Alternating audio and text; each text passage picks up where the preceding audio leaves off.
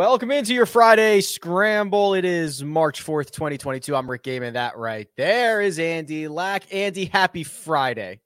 Happy Friday to you, man. Yeah, I'm loving this tournament so far. And we got a great leaderboard. And I'm expecting to see even more carnage as the week goes on, which is always fun. Absolutely. And we're going to try to take advantage of said carnage and win some props. We are presented by Prize Picks. The code you're looking for is Rick 100% instant deposit up to 100 bucks. And we've been crushing these. We're going to get to those very, very quickly because the guys are already out there on the golf course. We know that lock for some of the afternoon stuff is coming soon. So we're going to get to those props very soon. But Andy, I look at this leaderboard and I see Viktor Hovland at the top. I see Rory McIlroy, who hasn't even teed off yet, sitting at the top of the leaderboard. Billy Horschel, Tyrrell Hatton. This is shaping up to be a pretty good one. Even the guys too, like I look at someone like Rahm at two under, some of the guys at three under too. Like I think those guys are completely live. I think some of the guys that um, haven't teed off yet that are at five, six, seven I think we're probably going to see some guys go over par this afternoon. Like it's really going to be interesting to see what Rory does. Um, I don't think that Rory's going to shoot like a crazy low one today. From what I've seen with the weather, it's just going to continue to get more windy and the course is going to firm up. So I think we're in store for a really bunch, tight, and fun leaderboard heading into the weekend. Yeah, you can already see if you've been watching this morning the contrast to the scoring conditions from yesterday. The wind definitely kicking up. Some of the pin positions I think are a little bit trickier. We'll talk about one of those when we get to the props. But yeah, I, I think Andy, if you shoot, if you're Rory McIlroy and you shoot a 69, three under, that's just like uh, beautiful. Move on to the weekend at at 10 and, and see what happens. Oh yeah, I think even even a 70, I mean, anything under par, I think will be good. Um, hang on, just closing my email. I heard that was popping up. Um, yeah, I, I, expect Rory to. I expect Rory to play well. I don't think that he needs to go super low today to be in a very good position, though. Is this one of those situations where, like, if you're Viktor Hovland, who's got a couple of holes to play, getting in in the clubhouse at maybe eight or nine under might be better than being Rory, who's at seven under but still has to play this afternoon? Are we expecting it to be that difficult, or you still think there's scoring opportunities out there? No, there's definitely there's definitely scoring opportunities out there. I think if I'm Rory, I would sign for a 70 though. Mm. I think to get to nine heading into the weekend. Does that sound right? What would you say? Uh, yeah, I think. Well, first of all, I think Roy's already done a lot of the hard work, which is playing well in the first round, which is something that he hasn't necessarily done uh, in recent memory. So I think he's done a lot of the hard work already. Eh, but uh, he does not need to win this golf tournament on a Friday, but he could certainly lose it on a Friday. So yes, uh, anything under par, quite frankly, I think is going to be more than enough for Rory to just be lurking, peak at the right time as we get into the weekend, all that good stuff. Anything under par, Rory, I think takes away as a as a victory. I would agree. Would you take go? Who do you think has a better chance to win this tournament, Rory or Hovland? Boy, man, um, it's probably Rory. I mean, he's just mm. he had complete control of his game in round one. Bay Hill has been phenomenal to him. I think he really likes uh, you know, not having the greens reading books. He talked about how that freed him up. I, I just think Rory is in a really good mind uh, mind space right now at a place that he just absolutely loves. I'd probably give the slight edge to Rory too, but man, I mean Hovland, Hovland needs that. This would be probably the biggest win of Hovland's career, right? He's easily, yeah, easily. Yeah, he, he needs he needs that signature U.S. win. Um, uh, I think he's going to be quite. I don't think it's a hot take by any means, but I think he's going to be quite relevant heading into the heading into Sunday. For sure, for sure. We're going to talk about the live odds, and we'll get back to the Arnold Palmer Invitational. But these props are they're they're kicking off right now, and we've been crushing these. Uh, I can see the comments in the chat about how we maybe been bankrupting Prize Picks. I don't think we can go that far. They're very well funded, but we're doing our part to try to make that happen. So we're to do the props, but we're to take a quick break. Remember, Andy Lack is not only the co host of The Scramble, but also produces his own show, the Inside Golf Podcast. It's available twice a week, focusing on course breakdowns, DFS, and betting strategies for every PGA Tour event. Admittedly, I was drawn to Andy for his data driven approach, which you'll find on his Sunday shows as he breaks down the field, but I'm even more impressed by his passion for course architecture, which offers a different perspective of our great game. Mix those two together with insightful and humorous guests who don't take themselves too seriously, and you you've got a recipe for a great podcast. Follow Inside Golf on Twitter and download Inside Golf wherever you download podcasts. Let's prop it like it's hot. We are the comments. I assume we'll get a response about you bankrupting uh, prize picks, uh, the fact that we are not only moving lines but removing props off the board. Andy, this is this has been very profitable. Four and zero oh for round one, 11 and two in our last three scrambles. We are really I think we're really onto something here, bud. I have made like I may just give up DraftKings and betting because I'm having so much more success just playing prize picks. Yeah, my mm. question was very similar to many of that in the chat with are they okay? Like, are they are, are they doing all right? Because I mm-hmm. know that people are acting on this too. I know that we're not the only ones because I've gotten other messages um, telling me like, "Wow, I had no idea about this Prize Picks thing, but I've had more success doing Prize Picks than I have in any other golf marketplace, and I've been at this for a long time. So hopefully, we can keep the good times rolling this week. There are a couple I really like for today." Yes, I've gotten those messages as well. Like I've been playing, uh, you know, regular DFS for years, and I'm already up way more in Prize Picks. And here, here's the big example. Um, so hole number 16 yesterday, of the 15 golfers that were available, 13 of them went under Andy, and that is no longer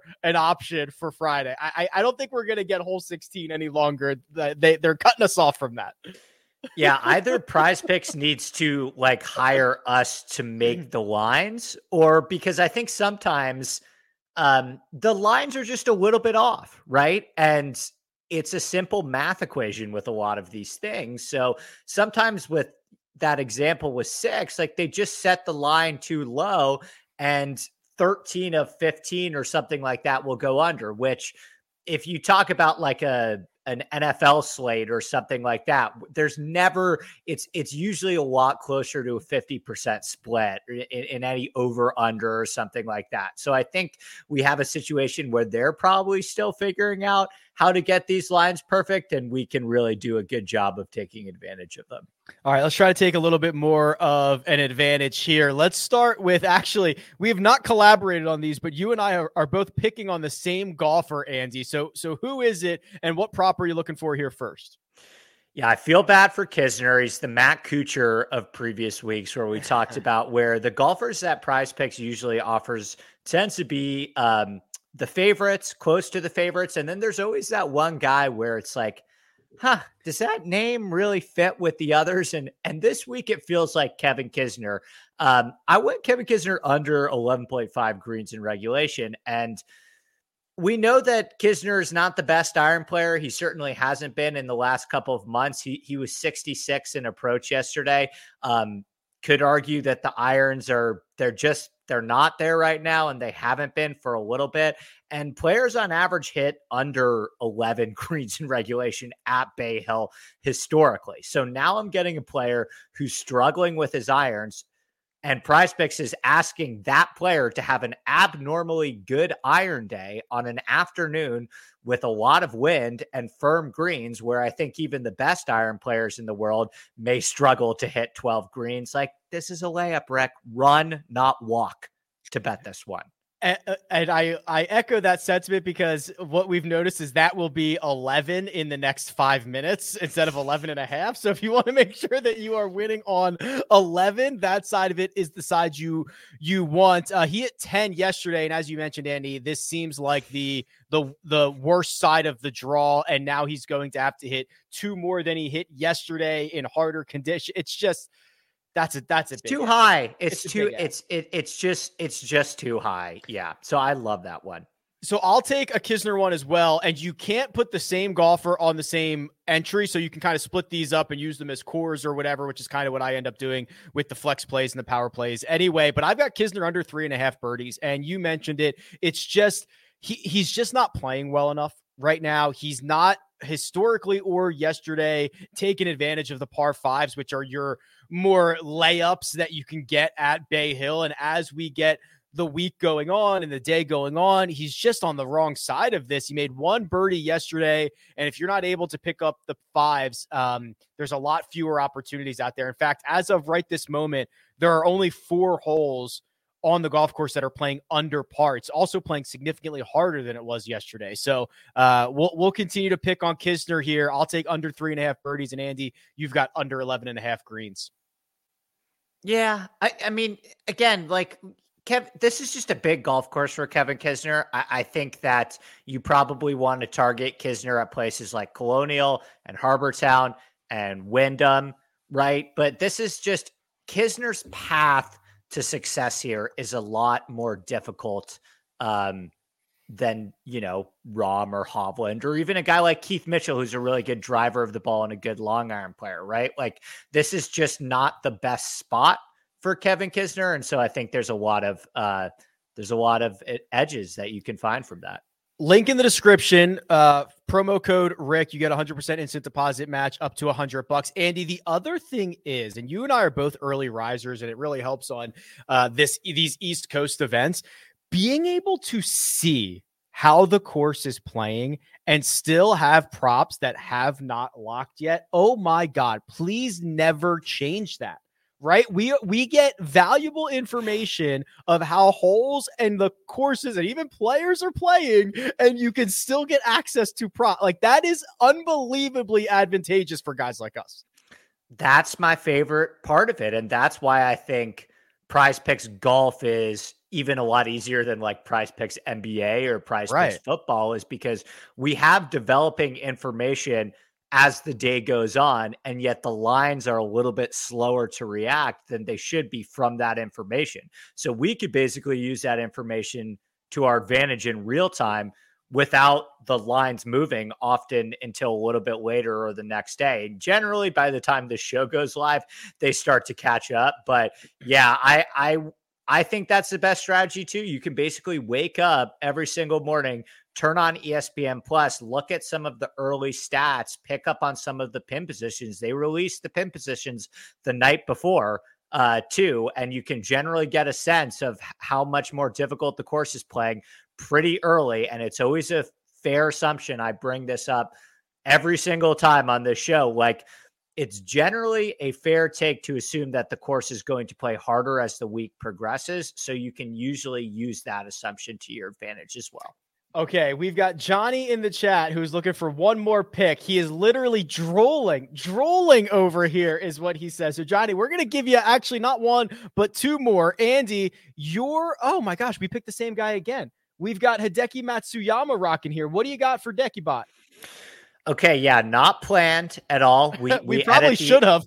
yeah, we edit we edit the outline individually, but I went with Hideki over 71, which again, this is just a pure number play for me. I, I like Hideki fine. We obviously know Hideki's a great player, but like I've mentioned a bunch of times, I think it's going to get harder in the afternoon. I think the scoring average this afternoon is going to be like closer to 73, 73.5. Um, 71's a really good score at Bay Hill. Um, it played over par yesterday, and today's going to be tougher. And Hideki was all over the map yesterday. He was 98th in strokes gained off the tee, 78th in strokes gained tee to green. And when you're betting on Hideki for a single round of golf, he is a highly variable player because of how cold the putter can get at times. So this is just a pure number play, Rick. I thought 71 is just a little too high. Yeah, and I'm I'm with you on some of the Hideki volatility, and with uh, the, again the same golfer, you'll have to kind of split these up into different entries, which we'll talk about in a second. That's something I, I generally tend to do. I'm I'm going with Decky over four and a half on number six. So number six, that famous par five around the water. Bryson did his thing. We know that hole. So as of this moment, 46 players have gone through number six. Only 11 have made birdie. That's 24% under. And I think a lot of it, Andy, is the pin position. So they've got that front left pin position on six right now. So that means you, if you are even trying to hit the green in two, you are usually at uh, the back corner of the green. You're in the front bunker, and the the angles that you're coming in from there the towards the water once you get past the pin everything it drops off right there. So even if you're just a, a, a, foot too long it'll roll out to five six seven eight feet. We saw tommy fleetwood. That happened to him a little bit earlier today coming out of the bunker. It's just really hard to give yourself any easy birdies. If you make a birdie you're gonna have to make like an eight footer for it or a nine footer for it. And when you start putting me in those situations for a guy like decky who when he gets off with the putter, it's generally pace. Like I, I think he could very, very easily make a par on this hole. Yeah, no, I, I love that one too. I love the angle that you've kind of brought in with the pin positions on holes. I think that's just a really sharp way to look at it because the way that a pin is can obviously dramatically change the course of the hole. It can change the entire strategy of the hole in terms of how players try and attack that hole, especially when it's a par five. Um, so I, I, love that one, Rick. I, I, had my eye on a couple hole six ones as well. Yeah, hole six playing tough out here today. So again, the code you're looking for is Rick 100% instant deposit match up to 100 bucks. There's a link in the description. We'll put a bow on this prop it like it hot, prop it like it's hot segment with this question from the chat, which I can find. Cambo says, What prize pick strategy for flex plays versus power plays, Andy? So, this is the option that you can get when you start building these entries. Do you want to only be rewarded with a big multiple if you get them all right, the power play, or the flex play, where if you make a five prop entry and you only get four right or you only get three right, you get a, a portion of your entry back? It, I I'm still finding the right strategy. I mix it up a lot. I take the the props that I feel most confident in and I'll put them into a lot of different entries and kind of build around it and use it as a core. And some I'll make power plays and some I'll make flex plays. But have you found anything that kind of fits your uh, fancy as of as of the way to do this? So I tend to play a little bit more aggressively, which is easy to say when you're hitting like 85% of your props over the yeah. past couple months. Um, but I, I, probably would say that uh, a more conservative strategy would make sense here, right? I, I, think that's what's the that's the beauty of of prize picks. It's like you can decide how aggressive you want to be, just like in DraftKings, where you can decide if you want to go for, you know, GPPs or or play cash games and kind of build your bankroll week to week. You can do that in prize picks, right? Like you can take a more conservative strategy based on the way that you do your card and and kind of look to build a bankroll every single week, or you could take a more aggressive approach that is kind of more acting like a parlay and do it that way too. And some weeks you're going to lose your money, and some weeks you're going to hit a lot bigger. So it really is up to you. I tend to play a little bit more aggressively, but I think both strategies make a lot of sense. Okay, I am just seeing if those Kisner lines have moved yet. I think you're still good for now. So run over there, grab these numbers. Uh, the code you're looking for is Rick. There's a link in the description, and hopefully we can continue to run as hot as we have. Uh, Andy, I want to get back to the Arnold Palmer Invitational. I want to look at the live odds because I think that's also something uh, compelling that's going on, especially when you get bigger names at the top of the leaderboard. And I want to talk about our one and done selections. Yeah, baby, let's talk about those. But first, we're going to take a quick break. If you're not playing daily fantasy on prize picks, then you're not really playing daily fantasy. They offer nothing but props and they do it better than anyone else. You pick two to five players on an over under and can win up to 10 times on any entry. They allow mixed sport entries, meaning you can take the over on LeBron James and the under on Jon Rahm. The golf specific props are amazing birdies or better, fairways hit, greens in regulation, round score, and now, yes, single hole props. That's right. What score will a golfer make on a specific hole? I have prize pick specific tools on my website to help you build the best entries, and now Prize Picks is offering a 100% instant deposit match up to $100. Just use the code RICK at sign up or click the link in the description. That's code RICK. Good luck. Whew. Okay. I got to settle down. The props get me very excited. I know we're trying to get them in before everything locks, but we could take take a little bit of a breather here, get back to the Arnold Palmer Invitational, Andy. And what I see since the last time we checked in is that Viktor's made another birdie. Now six under par for his round. He has gotten to nine under for the tournament, and he's got a couple of holes to play. And with that, he has become the favorite to win the Arnold Palmer Invitational. Caesars is now having Viktor Hovland at plus 225 with Rory McIlroy at plus 250. Your thoughts on Viktor being the favorite? Uh, let's call it 33 and a half holes into this thing. I think it makes sense, right? I think you probably want to be in the clubhouse right? I, and I, I, think looking at the odds board, I would probably lean more towards guys that are going to be in. Like I was looking a little bit at Billy Horschel. I was especially if the conditions firm up over the weekend. I was looking a little bit at Tyrrell Hatton. Like I, I think you probably want to be in in that five, six, seven range. And the fact that Hovland has a chance to go in at nine or even 10 under. Does he have any more par fives to play? Let me look real quick. Yeah, so he started on uh, the back nine. So he is playing number seven right now, which is a par three. He has a three footer for par. So assume he taps that in. Then he has eight and nine left. They're both par fours and they are playing. Hard. Yeah, a combined um, about a third of a stroke over par. Nine's very hard. Nine's a quarter of a stroke over par at the moment. There's been not a single birdie on nine today at this point. Yeah. Yeah, those are hard. And okay, so Billy Billy just made another bogey too, and he has to play eight and nine too. And Hatton, yeah, Hatton has to play all those ones too. Yeah, I get. I mean, I, I think Hovland should is the deserving favorite. I wouldn't. I wouldn't run to bet Hovland right now, right, Rick? I would kind of let these odds mature a little bit and see what Rory does. Um, yeah. But I, I, I like. I think Hovland has to be very happy with his position. What do you think about Sungjae too?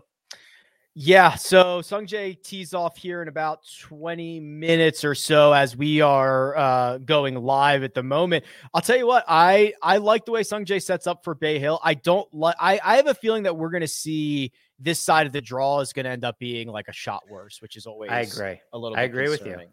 Yeah. Yeah. So it's just tough to play from behind the eight ball. It's not like we haven't seen guys do that and win, but it's not just the fact that Sung Sungjae is going to have to probably make up four or five strokes in you know today or be behind the leader and do it in the worst conditions but also the names that you mentioned at the top viktor rory billy Tyrrell, like eh, they're not scrubs they're not scrubs so of the three guys at four under that have yet to tee off Zalatoris, Scott, and Sung Jae. Who'd you say you have the most confidence in? I think it's still probably Sung Jae. I, I, I really like Sung Jae's ability to get it done in a lot of different conditions, right? We've yeah. seen him win Honda in crazy difficult conditions. We've seen him win at Shriners, literally like a tour scoring record, 25 under par or whatever it was, you know, something outrageous like that. So um, I, I like his ability to, to do that. Zalatoris and Scott, hey, if they putt, they're going to be they're going to be deadly. I I've liked the way that Zalatoris played yesterday. If you get four more rounds or three more rounds of that, I think he makes a lot of noise. Yeah, I will probably go Zalatoris, but I'm a little biased because I bet him pre-tournament and he's my one and done play. But yeah, I, I think Zalatoris's game sets up really, really well for more difficult courses. I think Zalatoris is the type of player that every single year for the next like 10, 15 years, you're going to want to plug him in at Torrey Pines. You're going to want to plug him in at Riviera. You're going to want to plug him in at your Bay Hills and your Memorials. He said himself, like, I am better suited for major championships. I'm better suited for more difficult conditions. I get to hit a lot more long irons, which gives me a much bigger advantage over the field than when it's a lot of wedges. I don't have to rely so much on my putter to make a million putts, right? And and keep up with a, a Denny McCarthy and my ball striking can really set me apart. So I, I think Zalatoris, um, I'm feeling okay. I'm not feeling quite as good about my one and done as you should be, but I'm still feeling good. Uh, we'll we will certainly get to that in just one second. I you mentioned something that I want to mine into a little bit because I think it's really sharp. So you mentioned you would not be going to bet Viktor Hovland right now at plus two twenty five. I think that is smart for a couple of reasons, but I know a lot of people make this mistake.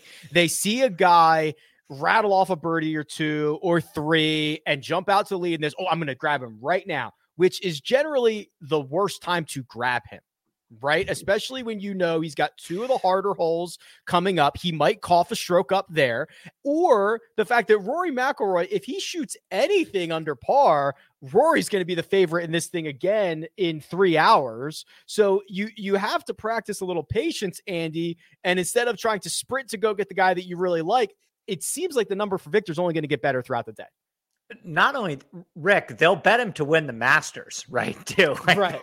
That, that's the funny thing too. I remember Rory in December during a quiet time had like this incredible round one on the European tour, and his Masters odds like dropped because everyone was like, "I'm going to go bet Rory to win the Masters." He didn't end up winning that tournament. I think the odds that you can get now are just as good, if not better, on him.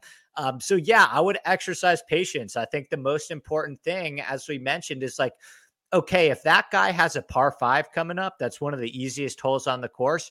Okay, now I'm listening, right? But you should also be looking at like what we mentioned is eight and nine are like two of the toughest holes on the course, right? So again, just play the math and maybe see how he does on those holes.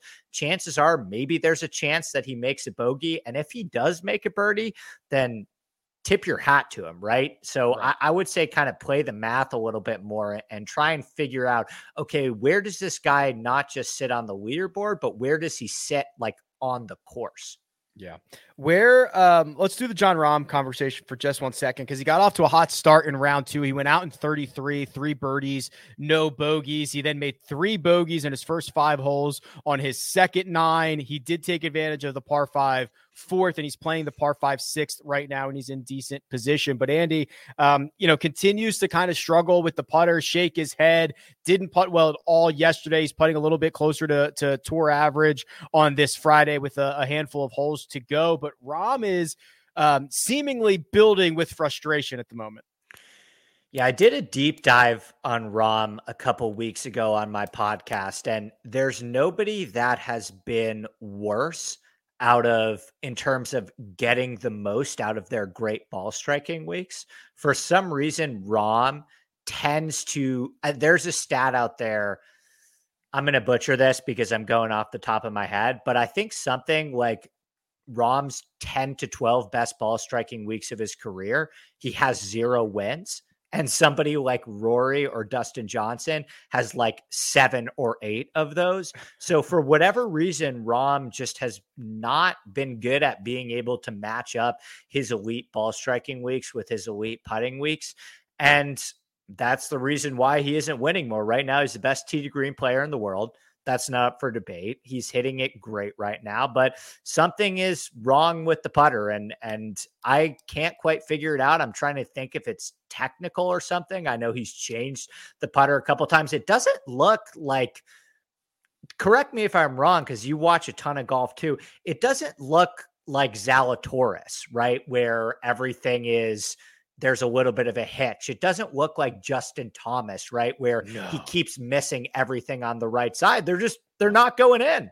I yeah, I think his stroke looks great. I think he might be just misreading putts, which is obviously, yeah. you know, you have to match pace and line and he's just not doing it as often right now, but he's he's also not missing badly. He burns the edge like every single time. He's been uh, it's just it's variance, man. They're not they're not going down for him and you you kind of also have to like listen to what players say. I mean, I hope that he gets asked about this, right? And and you can you can learn a lot from you know, when a player is like, no, trust me, I'm hitting the putts where I want to be hitting the putts. They're just not going in. As you said, it's variance. And I'm I'm kind of curious to find out if we can get from Rahm in an interview, like how confident he is in his putter right now, because there are a lot of times where strokes gained putting is probably um probably the least congruent often with how a player will generally feel about their putter. It just it doesn't always tell the story because as you mentioned there's so much variance involved. And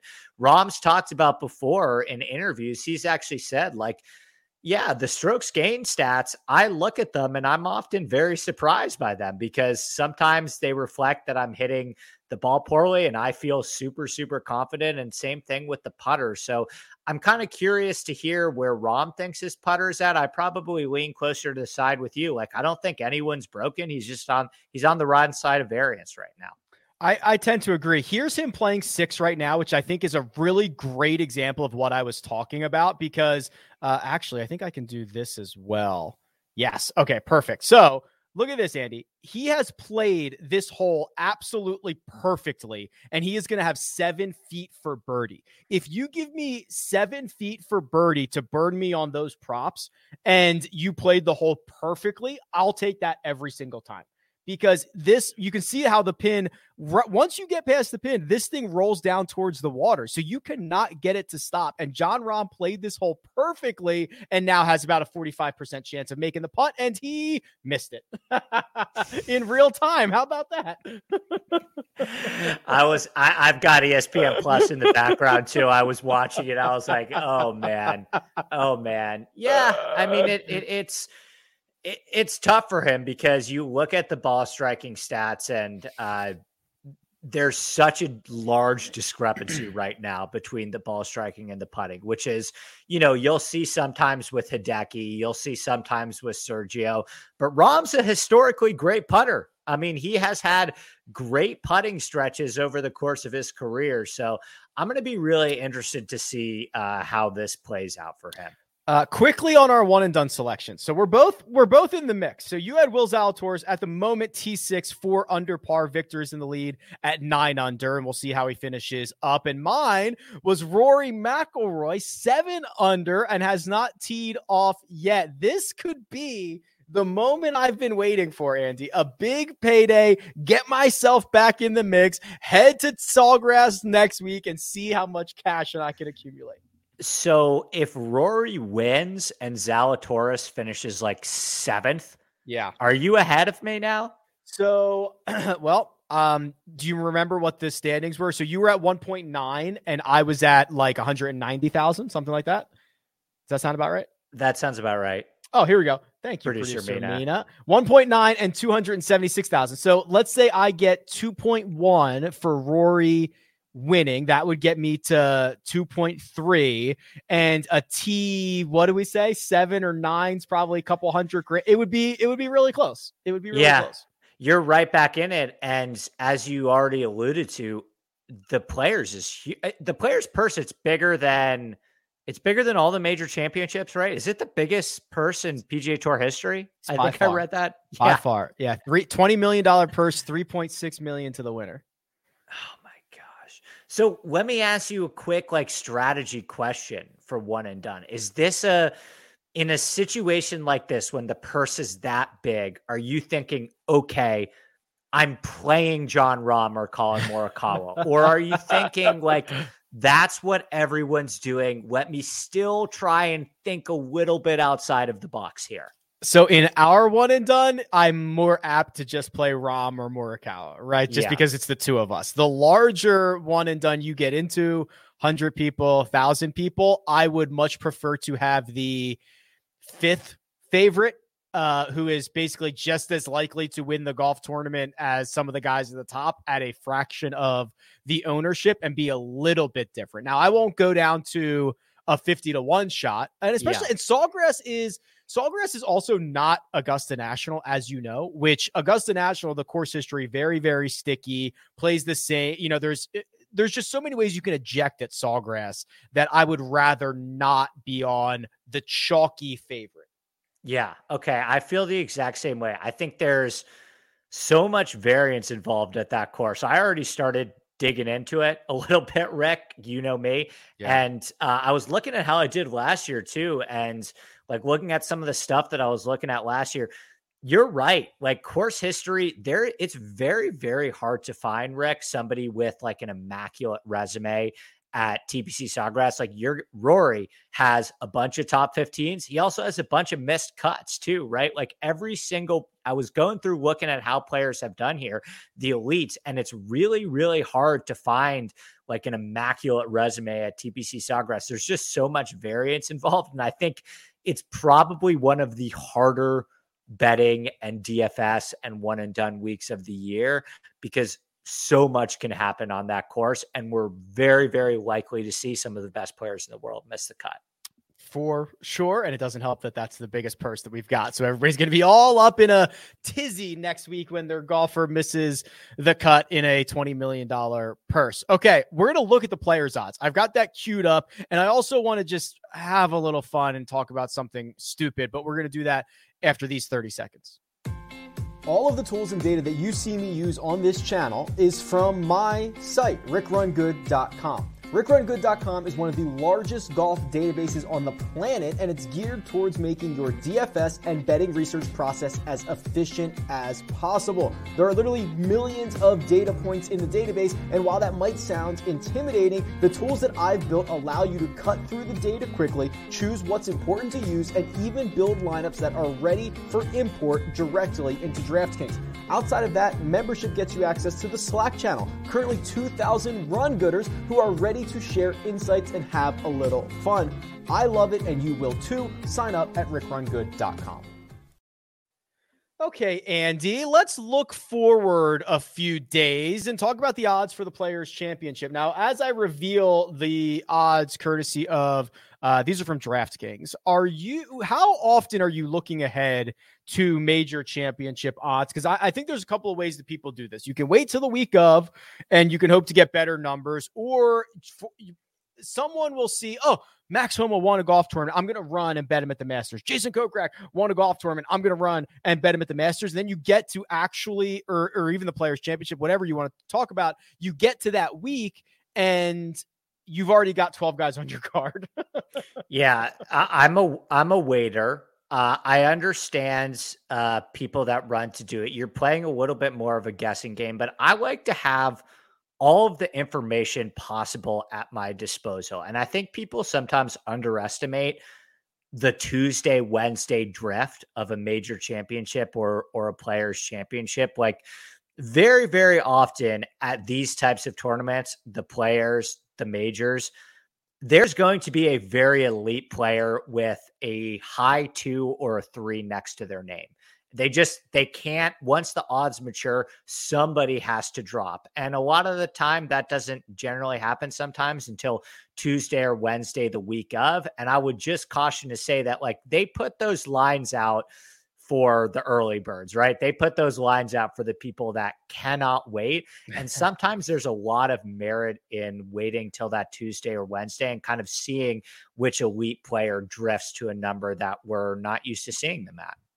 As of right now, Jon Rahm is your favorite. No surprise, eight to one. Defending champion Justin Thomas is next at 14 to one, with Collin Morikawa at 16, Rory at 18, Viktor Hovland, Patrick Cantlay rounding out the 20s. So a couple of items. Uh, I will.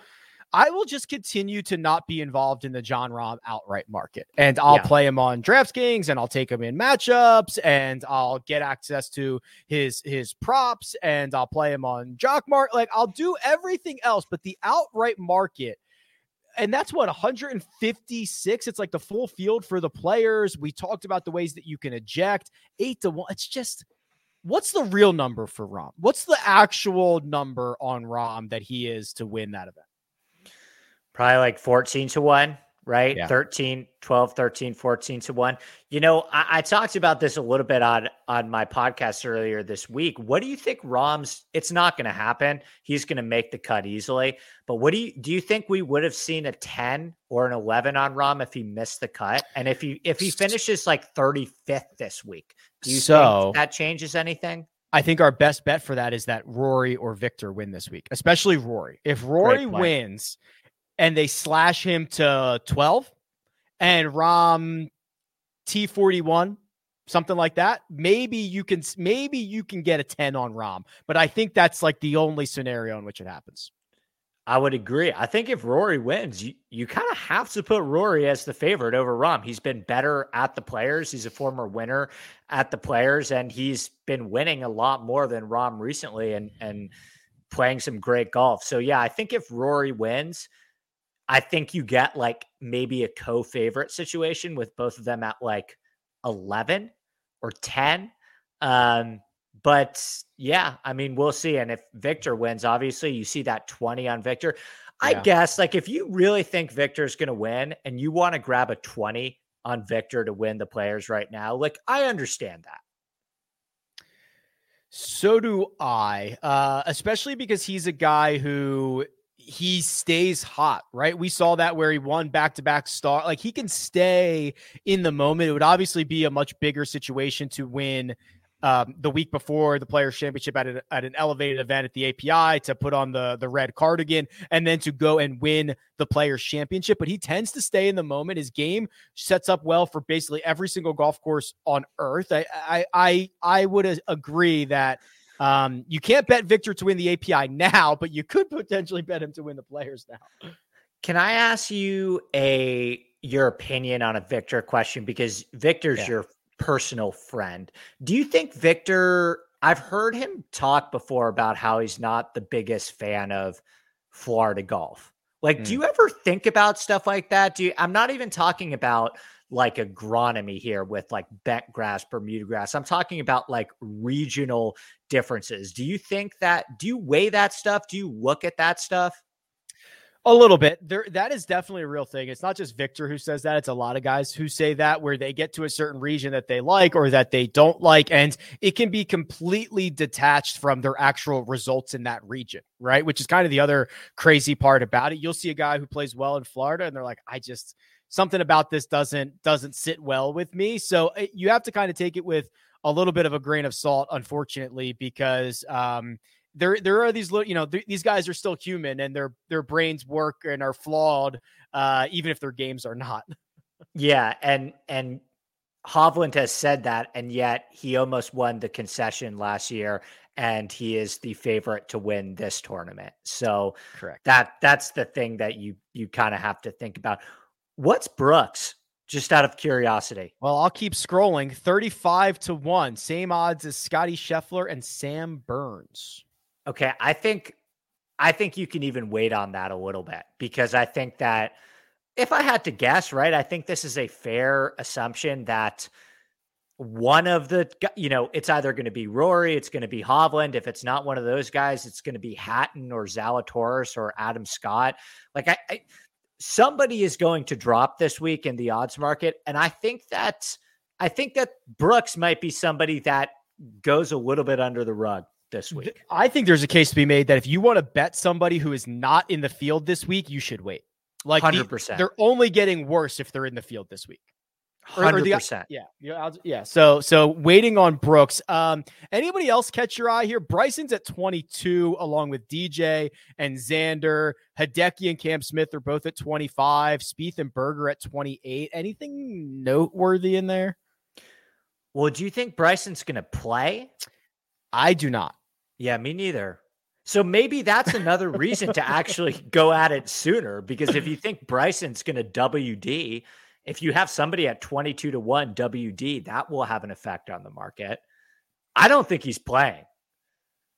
I am under my I don't I don't want to say I have sources or anything like that, but I am under the impression, and this is also with the idea that Bryson himself is a very unreliable narrator. So whatever he even tells people about his own game or about his health, you have to take that with a grain of salt because he's not a reliable narrator. But I'm under the impression that um, the next the next checkpoint is the Masters, and that he is, if this was football, would be questionable for the Masters. Now that's again I uh, Bryson is one of the guys that I feel least confident in kind of saying that about, but that's that is my current understanding of the situation, and it's the wrist that's the problem.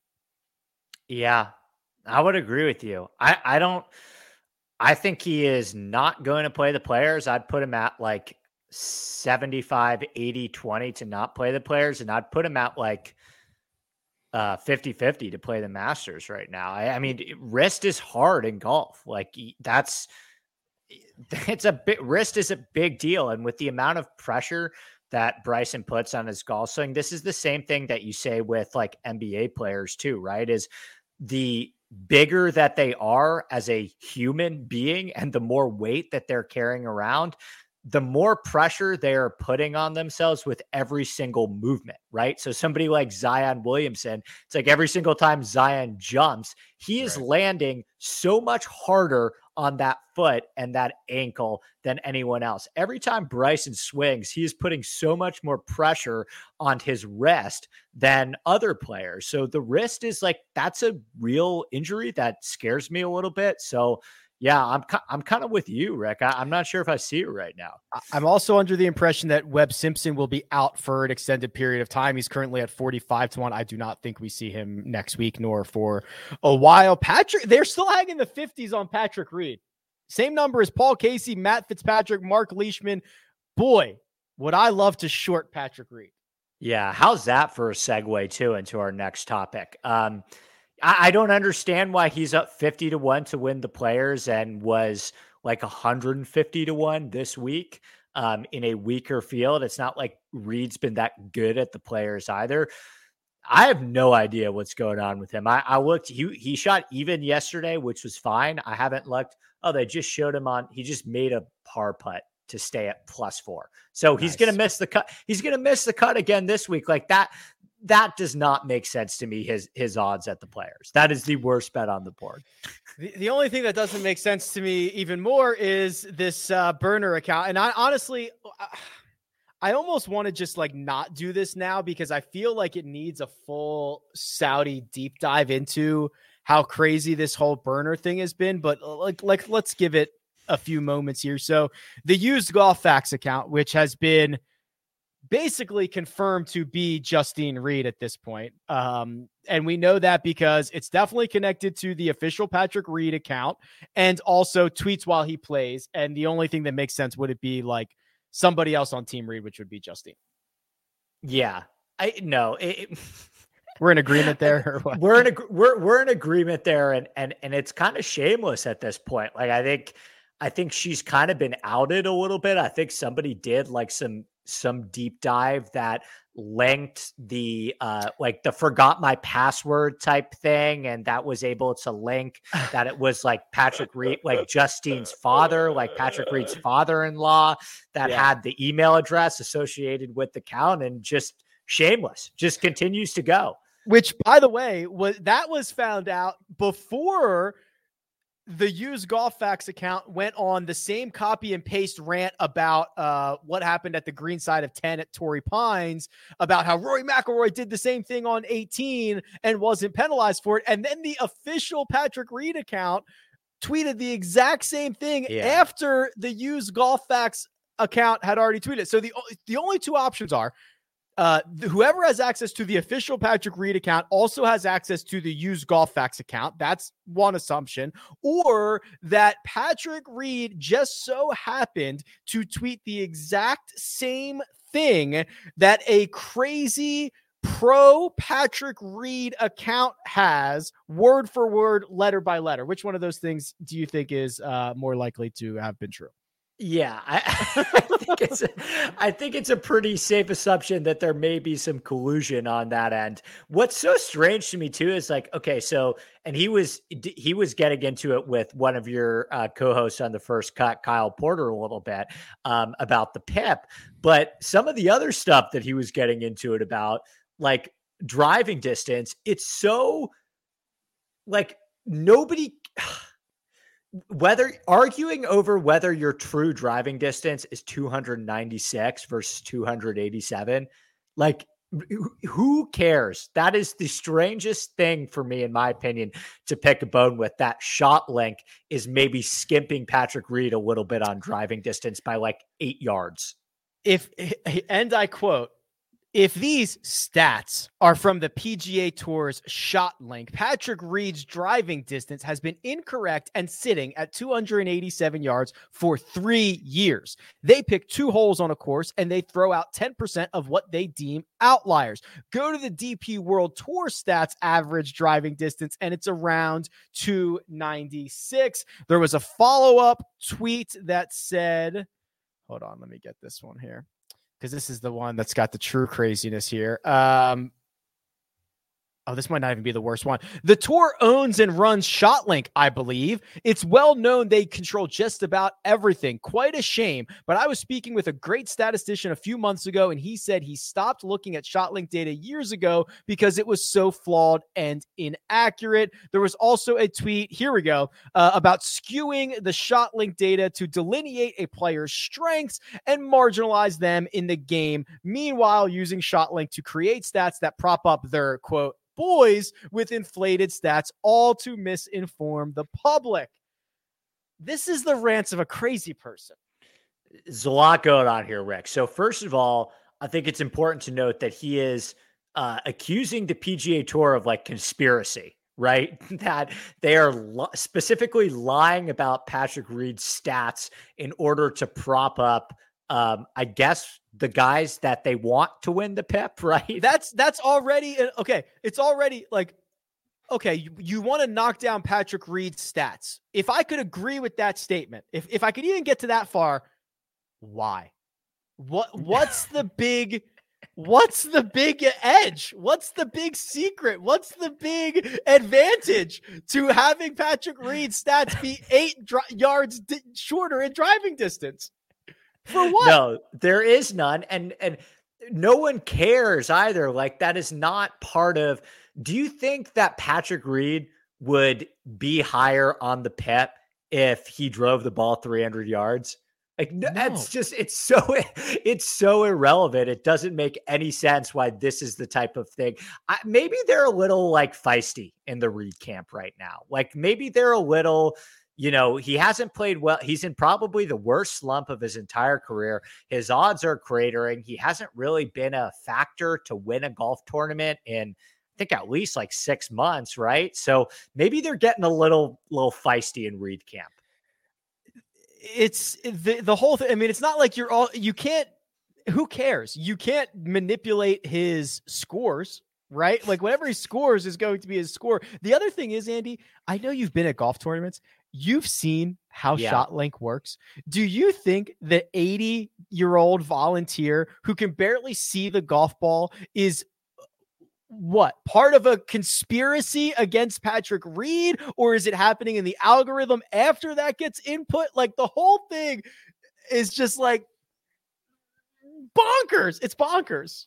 Yeah, no, that's another that's a podcast we should do sometime is like deep diving how ShotLink actually works because that stuff is fascinating to me. And I love when I'm at tournaments meeting the guys and talking to them and picking their brain a little bit, although they can never really talk to you that much because their job is very, very important, as you know. But what he is accusing is one of the more absurd claims uh, that I've heard in quite some time. It, it, does not add up whatsoever when we're looking at like motivation for why anyone would do something like that. Uh, we, yeah, this is a whole. This is a ten part mini series on ShotLink and then the Patrick Reed burner account. But has anyone? Do you know if anyone has ever asked Patrick Reed about this account?